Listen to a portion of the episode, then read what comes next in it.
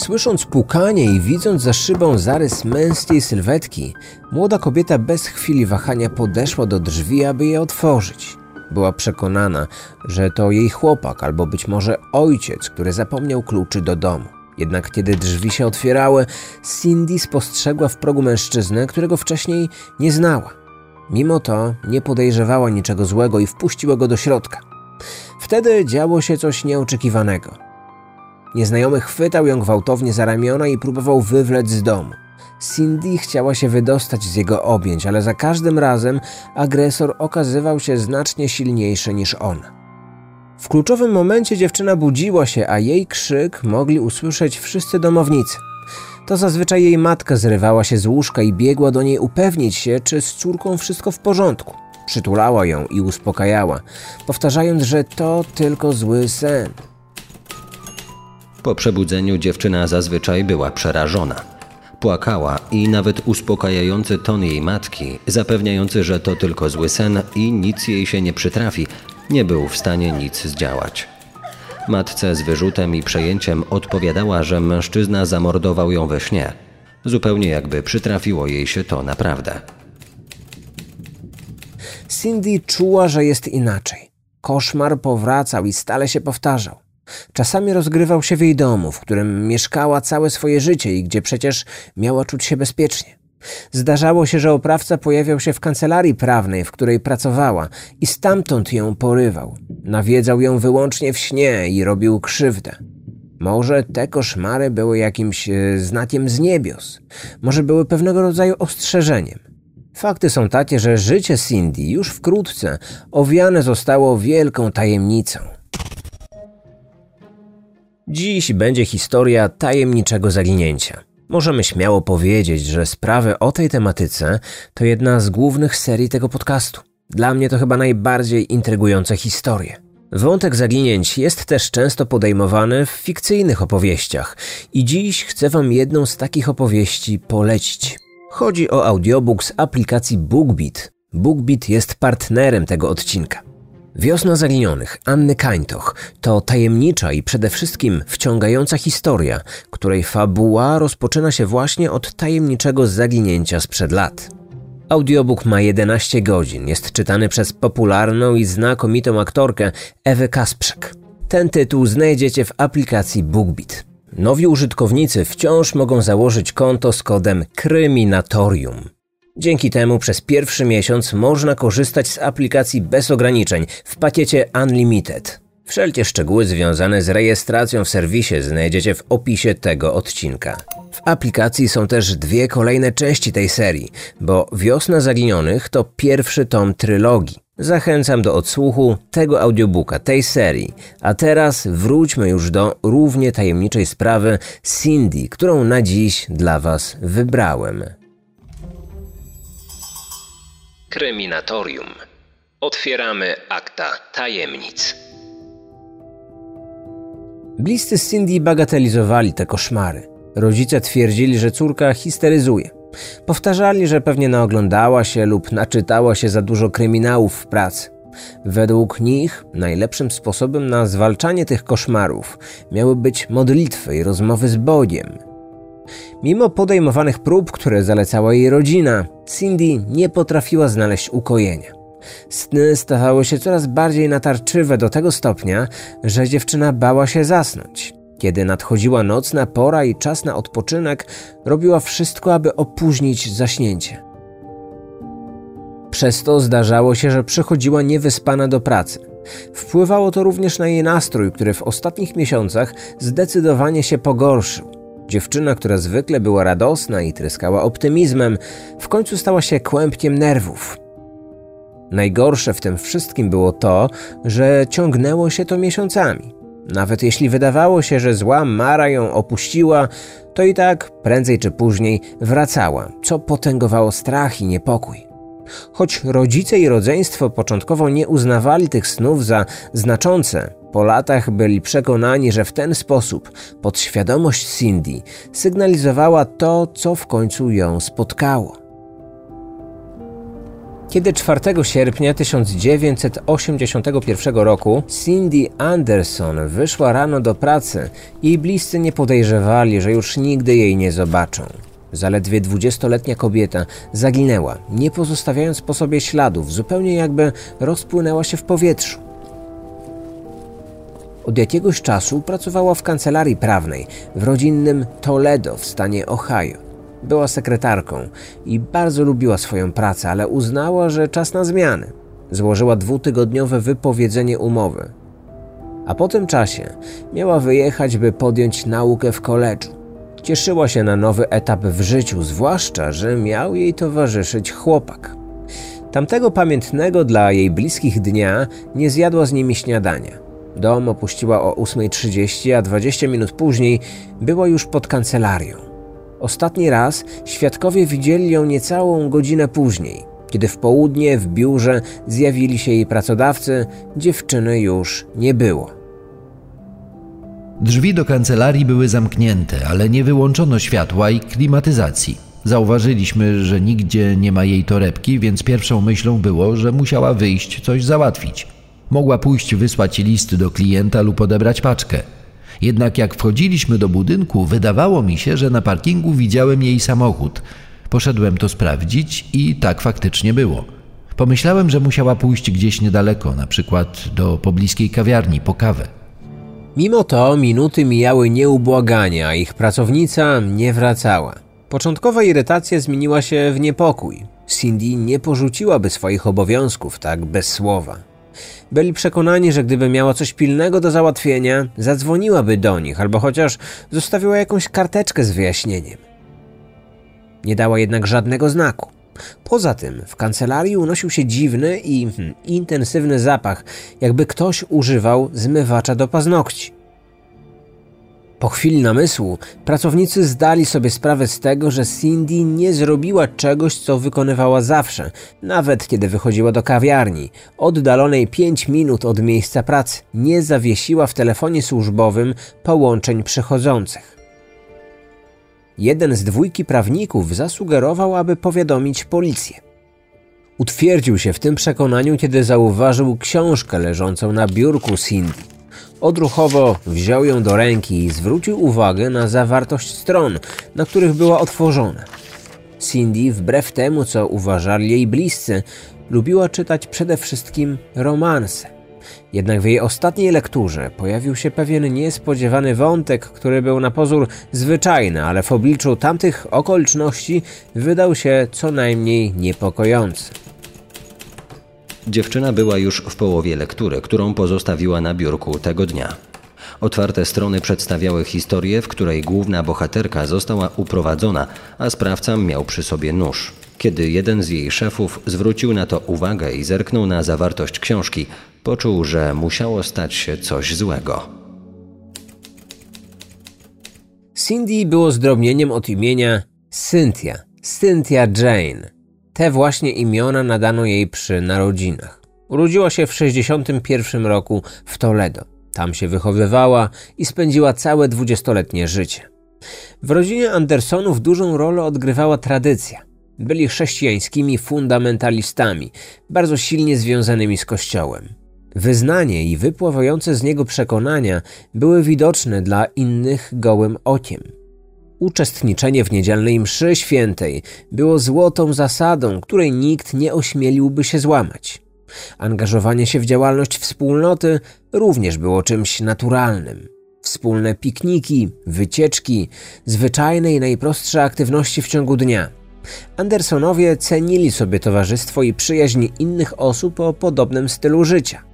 I właśnie podczas takich spotkań wspólnoty ewangelickiej Cindy poznała chłopaka, w którym się zakochała. On odwzajemnił uczucie i zostali parą. Jej partner uczęszczał do koledżu, gdzie zgłębiał nauki związane z chrześcijaństwem. Zakochana w nim dziewczyna postanowiła do niego dołączyć. Dlatego chciała zrezygnować z pracy sekretarki w kancelarii prawnej. W sierpniu 1981 roku zostało jej już tylko dwa tygodnie do końca. Krótko później miała wyjechać na studia.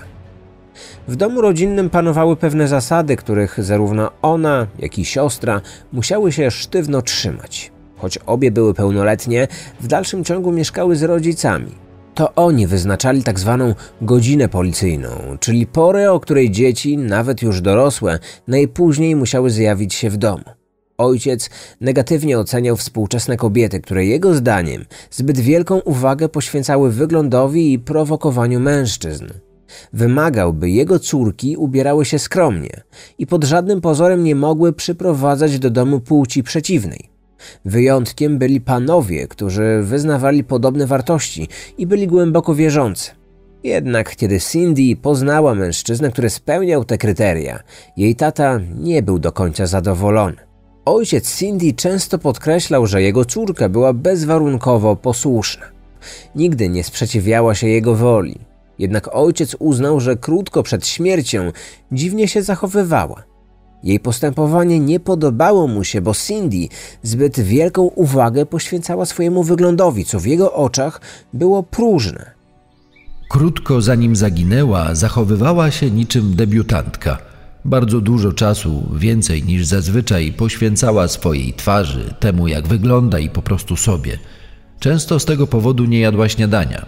Myślę, że to mogło stać się częścią problemu. Przez sąsiadów była postrzegana jako typowa dziewczyna z sąsiedztwa, która zawsze była uśmiechnięta i wyciągała do innych pomocną dłoń.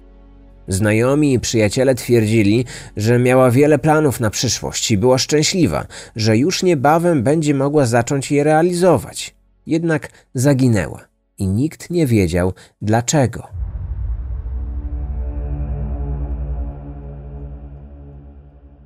Rodzina Cindy przypomniała sobie o niepokojących snach, które dręczyły ją w ciągu ostatniego roku. Jej siostra uzmysłowiła sobie, że być może koszmary senne były sygnałem płynącym z jej podświadomości, mówiącym, że coś jest nie tak. Zastanawiano się, czy dziewczyna mogła paść ofiarą uporczywego nękania. Okazało się, że w jej życiu faktycznie mógł pojawić się stalker i zagrożenie, które nie było oczywiste na pierwszy rzut oka. Są to jedynie domysły, aczkolwiek faktem jest, że dziewczyna otrzymywała podejrzane telefony. Ktoś do niej wydzwaniał, w szczególności gdy była w pracy. Znajomi zauważali, że dzieje się coś niedobrego. Cindy mogła być skupiona na obowiązkach w kancelarii albo prowadzić z kimś miłą pogawędkę. Jednak wystarczyło tylko, że ktoś zadzwonił, po czym szybko i nerwowo odkładała słuchawkę. Zmieniał się wtedy jej wyraz twarzy. Gościł na niej niepokój i lęk. Kiedy inni pytali, co się stało, zapewniała, że to nic takiego. Dopytywano też, kto do niej wydzwania, ale ona zbywała te pytania. Twierdziła, że to albo pomyłka, albo nikt ważny. Dzień przed tajemniczym zniknięciem w kancelarii zjawił się jeden z klientów i zarazem dobry znajomy Cindy. Rozmawiali ze sobą, a mężczyzna w międzyczasie podpisywał dokumenty. W pewnej chwili zadzwonił telefon.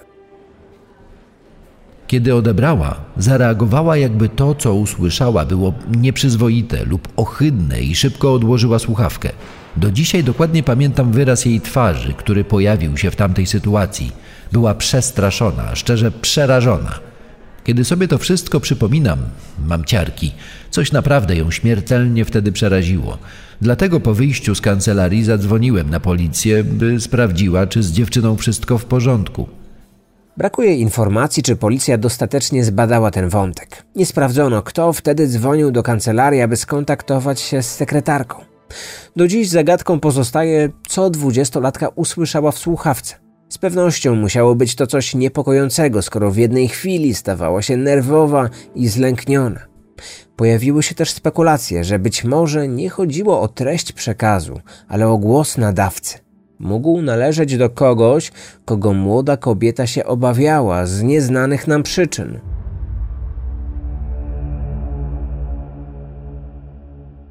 Nie tylko kwestia tajemniczych telefonów pozwalała wnioskować, że Cindy mogła paść ofiarą stalkingu. Około 10 miesięcy przed jej tajemniczym zniknięciem, na ścianie budynku, który znajdował się naprzeciw kancelarii, ktoś namalował napis Kocham cię, Cindy. Autor podpisał się inicjałami GW. Młoda sekretarka przez pół roku praktycznie każdego dnia musiała patrzeć na ten mural, gdyż miała na niego idealny widok z okna. Wyglądało to tak, jakby ktoś specjalnie sobie to zaplanował i wybrał akurat to miejsce. Ochrona budynku i policja postanowiły zbadać, kto był sprawcą aktu wandalizmu. Kiedy policja szukała winowajcy, Cindy zastanawiała się, czy wyznanie miłości było skierowane do niej, czy do innej kobiety o tym samym imieniu. Może był to tylko zbieg okoliczności. Istniało spore prawdopodobieństwo, że to tylko zbieżność imion, lecz okazało się, że w pobliżu nie mieszka ani nie pracuje żadna inna Cindy. Panna Anderson była jedyną dziewczyną w okolicy, o którą mogło chodzić. Policjanci mieli kilku podejrzanych. Jednym z nich był mężczyzna pracujący w biurowcu, w którym mieściła się kancelaria prawna.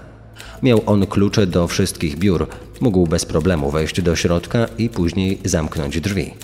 Nie podano jak się nazywał, ale wiadomo, że jego inicjałami były litery GW. Nie udowodniono mu, by to on był autorem napisu. Po zniknięciu dziewczyny ponownie go sprawdzono, ale nic nie wskazywało na to, by miał z nią coś wspólnego. Według niektórych źródeł odnaleziono osobę, która wyznała miłość przez graffiti. Sprawca tego czynu miał powiedzieć, że chodziło o inną Cindy i podobno to tłumaczenie zostało zaakceptowane. Aczkolwiek wcześniej zbadano ten wątek i ustalono, że jedyną Cindy w okolicy była przecież Cindy Anderson. Kiedy sześć miesięcy później napis zamalowano, Cindy tylko na chwilę odetchnęła z ulgą. Nie minęło wiele czasu, zanim malowidło powróciło, tym razem większe i bardziej widoczne niż za pierwszym razem.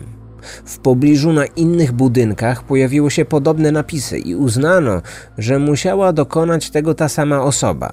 Jedno graffiti głosiło, że GW kocha CJ. CJ powiązano z Cindy, jej pełnym imieniem. Cynthia Jane. Z kolei inni sugerowali, że GW to nie inicjały imienia i nazwiska, a skrót od angielskiego wyrażenia Guess Who, czyli zgadnij kto. Dziewczyna była zestresowana tą sytuacją i wszystko wskazywało na to, że czuje się przez nią niekomfortowo i nieprzyjemnie. W jej życiu mógł pojawić się tajemniczy wielbiciel, który zabiegał o jej względy. W takiej sytuacji Cindy, która była w szczęśliwym związku, najprawdopodobniej odrzuciłaby te zaloty. Różne historie kryminalne udowodniły, do czego zdolni są mężczyźni odrzuceni przez kobiety. Jednak nie dowiedziono, czy to była jedna z podobnych sytuacji.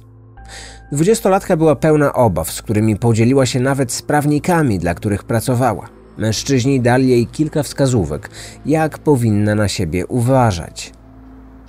Chcieliśmy, by w pracy czuła się komfortowo i bezpiecznie, dlatego zasugerowaliśmy jej, by nawet w godzinach otwarcia kancelarii zamykała drzwi od wewnątrz. Otwierała je wyłącznie wtedy, kiedy zachodziła taka potrzeba, czyli na przykład zjawił się wcześniej umówiony klient. Na jej biurku pojawił się też przycisk alarmowy, który miała nacisnąć w sytuacji zagrożenia. Po wciśnięciu osoby pracujące poza kancelarią, ale w obrębie tego samego budynku, miały zareagować. Anderson nigdy nie skorzystała z tej opcji. Zastanawiano się, jeśli faktycznie tamtego dnia działa jej się krzywda i ktoś chciał ją uprowadzić, dlaczego nie wcisnęła alarmu. Nie miałaby pewności, że ktoś faktycznie w porę ruszy jej z odsieczą, ale byłaby to na pewno jakaś nadzieja. Mimo to nie podjęła takiej akcji. Być może w obliczu zagrożenia nie pomyślała o tym, bądź sprawca w jakiś sposób jej to uniemożliwił. Jednak do uprowadzenia mogło dojść nie w kancelarii, a poza nią. W biurze, w którym pracowała, nie odnaleziono żadnych śladów wskazujących na czyjeś wtargnięcie, szamotaninę, próbę walki i ucieczki.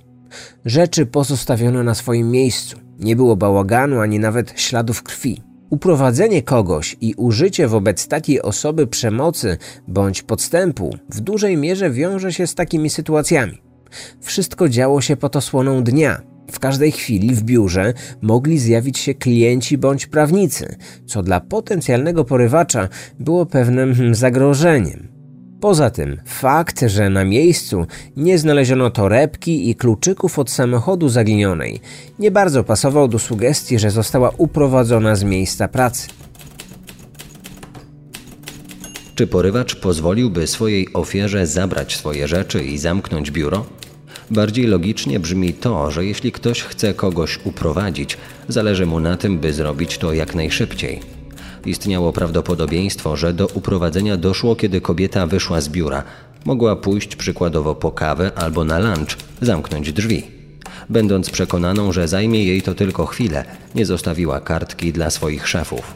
Po drodze mogła spotkać swojego porywacza. Ta wersja wydarzeń także nasuwała pewne wątpliwości i pytania. Przede wszystkim skłaniała do refleksji, jak to możliwe, że w okolicy, która tętniła życiem, w biały dzień doszło do uprowadzenia. Powinni pojawić się jacyś świadkowie, którzy dostrzegliby coś podejrzanego. Mimo to nikt nic takiego wtedy nie widział ani nie słyszał. Czy do porwania doszło w innej części miasta? To sugerowałoby, że porywacz śledził dziewczynę i pasowałoby to do teorii o uporczywym nękaniu. Dobrze ją pamiętam. Zawsze grzecznie mówiła dzień dobry i przyjaźnie pytała, co tam. Widać było, że jest porządna i poukładana. Ponadto była bardzo atrakcyjna, w dodatku młoda. Przyciągała uwagę mężczyzn i chłopców nawet z sąsiedztwa. Na pewno interesowali się nią także nieznajomi. Ktoś mógł ją sobie wypatrzeć w tłumie, spacerując po mieście albo przejeżdżając obok jej domu lub pracy. Ojciec Cindy nigdy nie przepadał za chłopakiem córki i miał co do niego złe przeczucia. Uważał, że ten związek odmienił dziewczynę i nie podobało mu się to. Jednak nic nie wskazywało na to, aby miał z tym tajemniczym zniknięciem coś wspólnego. Policja oczywiście go dokładnie sprawdziła i szybko został wykluczony z kręgu podejrzanych. Policja nie miała zbyt wielu tropów. Nie wiedzieli, gdzie szukać śladów i dowodów, kogo powinni jeszcze przesłuchać. Jedyne na czym mogli się opierać to teoria o stalkerze, lecz nie mieli żadnego podejrzanego. Nie zauważono, by ktoś śledził Cindy. Wiadomo było jedynie, że ktoś do niej wydzwaniał, a ona się czegoś lub kogoś obawiała. Wszystko to stanowiło domysły, poszlaki, w których pojawiło się mnóstwo niedomówień i luk. Nieoczekiwanie na policję zadzwoniła kobieta, która twierdziła, że ma cenne informacje dotyczące Cindy Anderson. Nie przedstawiła się. Mówiła do słuchawki cicho, właściwie to szeptała.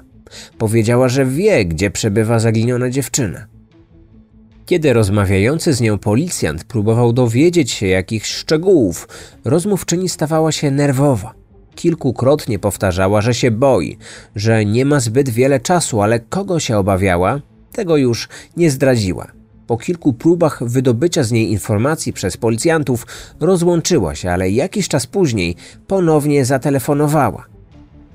W dalszym ciągu nie chciała powiedzieć, jak się nazywa i mówiła bardzo cicho. Odrzekła, że poszukiwana jest przetrzymywana w piwnicy Białego Domu. Mówiła o dwóch domach pomalowanych na biało, stojących obok siebie i należących do tej samej rodziny.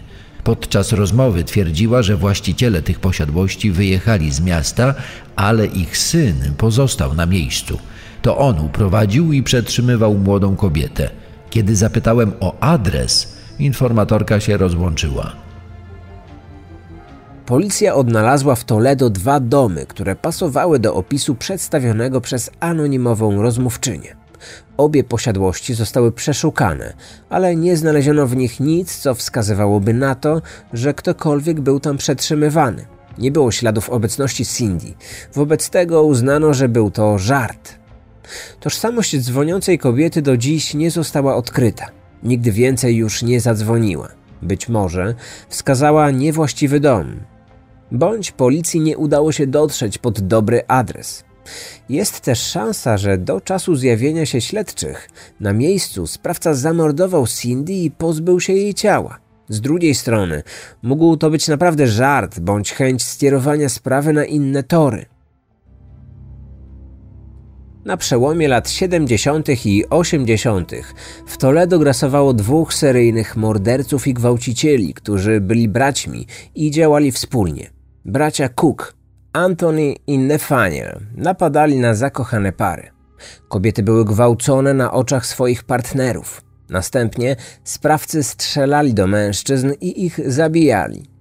Kobiety ponownie wykorzystywano i torturowano, a później w równie okrutny sposób odbierano im życie. Mordercze rodzeństwo zaatakowało również autostopowiczkę, która podróżowała samotnie. Zwabili ją do samochodu, zaoferowali podwózkę. Wywieźli ją w ustronne miejsce i zgwałcili, a na końcu zamordowali. Ich najmłodsza ofiara miała zaledwie 12 lat. Dziecko również zostało podstępem zaproszone do ich auta. Na miejsce zbrodni wybrano porzucony teatr. To tam bracia poddali ją torturom i zabili. Pod koniec 1981 roku jeden z braci został ujęty przez stróżów prawa i oskarżony o jedno z dokonanych zabójstw. Skazano go na dożywotnie pozbawienie wolności. Byli czarnoskórzy. Z tego względu wielokrotnie w swoim życiu zetknęli się z marginalizacją, dyskryminacją i rasizmem. Takie sytuacje wywołały u nich nienawiść do białych osób. Wszystkie ich ofiary okazały się białe. W toku śledztwa doszliśmy do wniosku, że ich zbrodnie były motywowane rasowo. Przez chwilę ci mordercy z Toledo byli brani pod uwagę w sprawie zaginięcia Cindy. Dziewczyna świetnie mogła wpasować się w ich profil ofiary. Była biała, uprzywilejowana, pochodziła z konserwatywnego domu.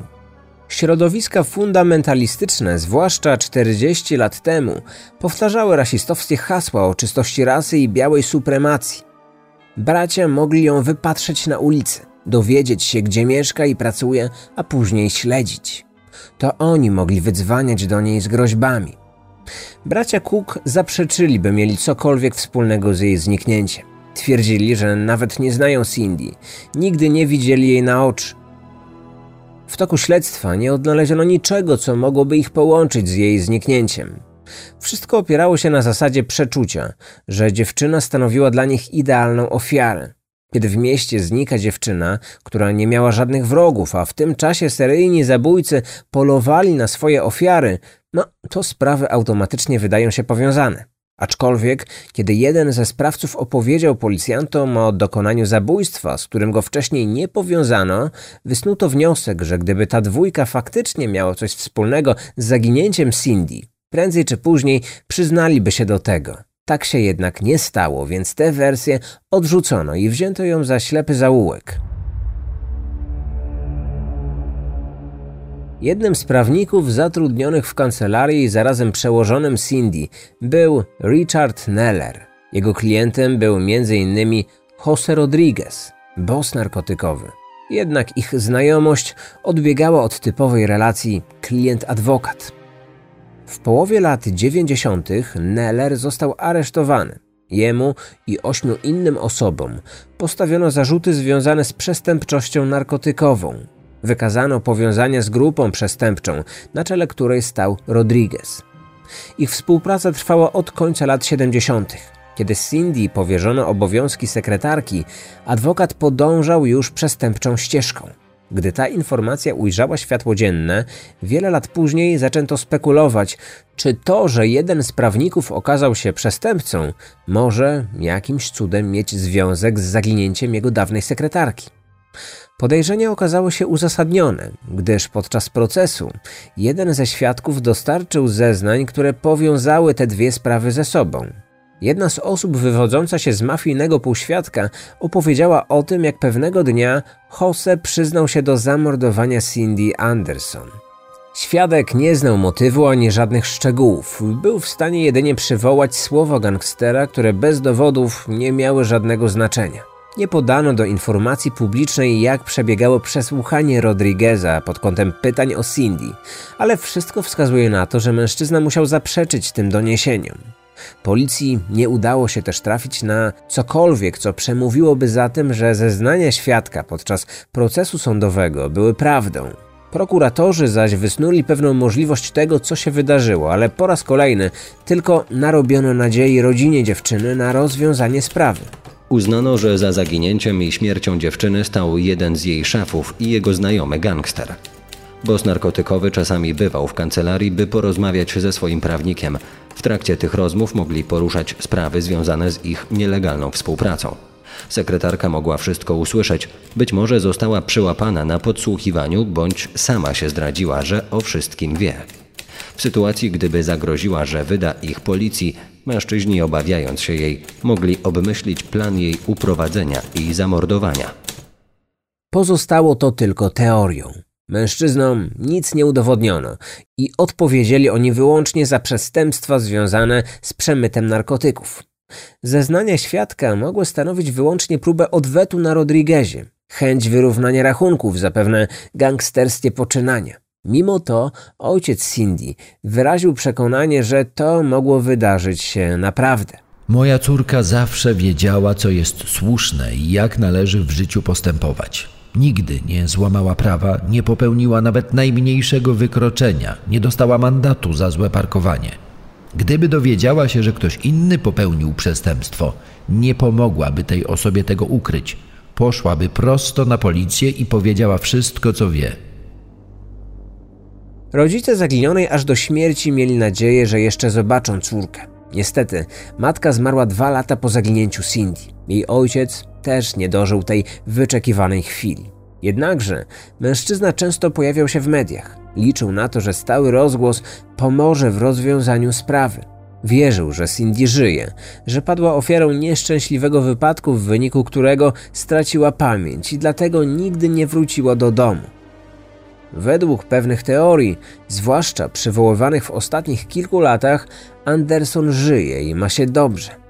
Choć wylansowano pogląd, że dwudziestolatka została uprowadzona, to pojawili się tacy, którzy twierdzili, że ona po prostu uciekła daleko od swojej rodziny. Po jej zaginięciu pojawiło się wiele różnych plotek i doniesień, które w pewnym stopniu próbowały podważyć nieskazitelny wizerunek rodziny Andersonów. Zwracano uwagę na to, w jaki sposób ojciec wypowiadał się w prasie o córce. Można powiedzieć, że dziecko było grzeczne i nigdy nie sprawiało problemów. Rodzice często tak robią. Jednak niepokojące jest ciągłe podkreślanie, że jego córka była posłuszna. Ona była dorosłą kobietą, która podejmowała własne decyzje. Coś w tych słowach jest nie tak. Cindy nigdy nie skarżyła się znajomym na sytuację w domu, ale oni dostrzegali to, że panowały tam surowe zasady, którym momentami trudno było sprostać. Musiała być idealną córką. Za czasów szkolnych przynosiła do domu świetne oceny, a wolne chwile poświęcała na intensywną naukę oraz kościół. Rodzice bacznie obserwowali, z kim zadaje się ich córka, i nie wszystkie znajomości były akceptowane. Obawiali się, że niewłaściwa koleżanka lub kolega sprowadzi Cindy na złą drogę. Ta dbałość o nieskazitelny wizerunek dziewczyny i próba sprawowania kontroli nad jej życiem były dla niektórych co najmniej niepokojące. Nawet kiedy dorosła i skończyła szkołę średnią, dalej wyglądało jakby znajdowała się pod kloszem rodziców. Po jej zniknięciu ludzie prześcigali się w powtarzaniu różnych plotek. Mówiono, że ojciec Cindy miał skłonności do agresji. Niektórzy posuwali się nawet o krok dalej, z twierdzeniem, że Michael Anderson seksualnie wykorzystywał obie córki. Żadne z tych doniesień nie zostało potraktowane poważnie i zweryfikowane. Do teorii o ucieczce pasowało kilka faktów. Przede wszystkim to, że dziewczyna dosłownie rozpłynęła się w powietrzu, tak jakby nie chciała zostać odnaleziona. Z drugiej strony, inne dowody przeczyły takiej możliwości, a koronnym przykładem miało być konto bankowe Cindy. Młoda kobieta zgromadziła na nim całkiem sporo oszczędności, ale po 4 sierpnia 1981 roku nigdy więcej nie skorzystała z tych pieniędzy.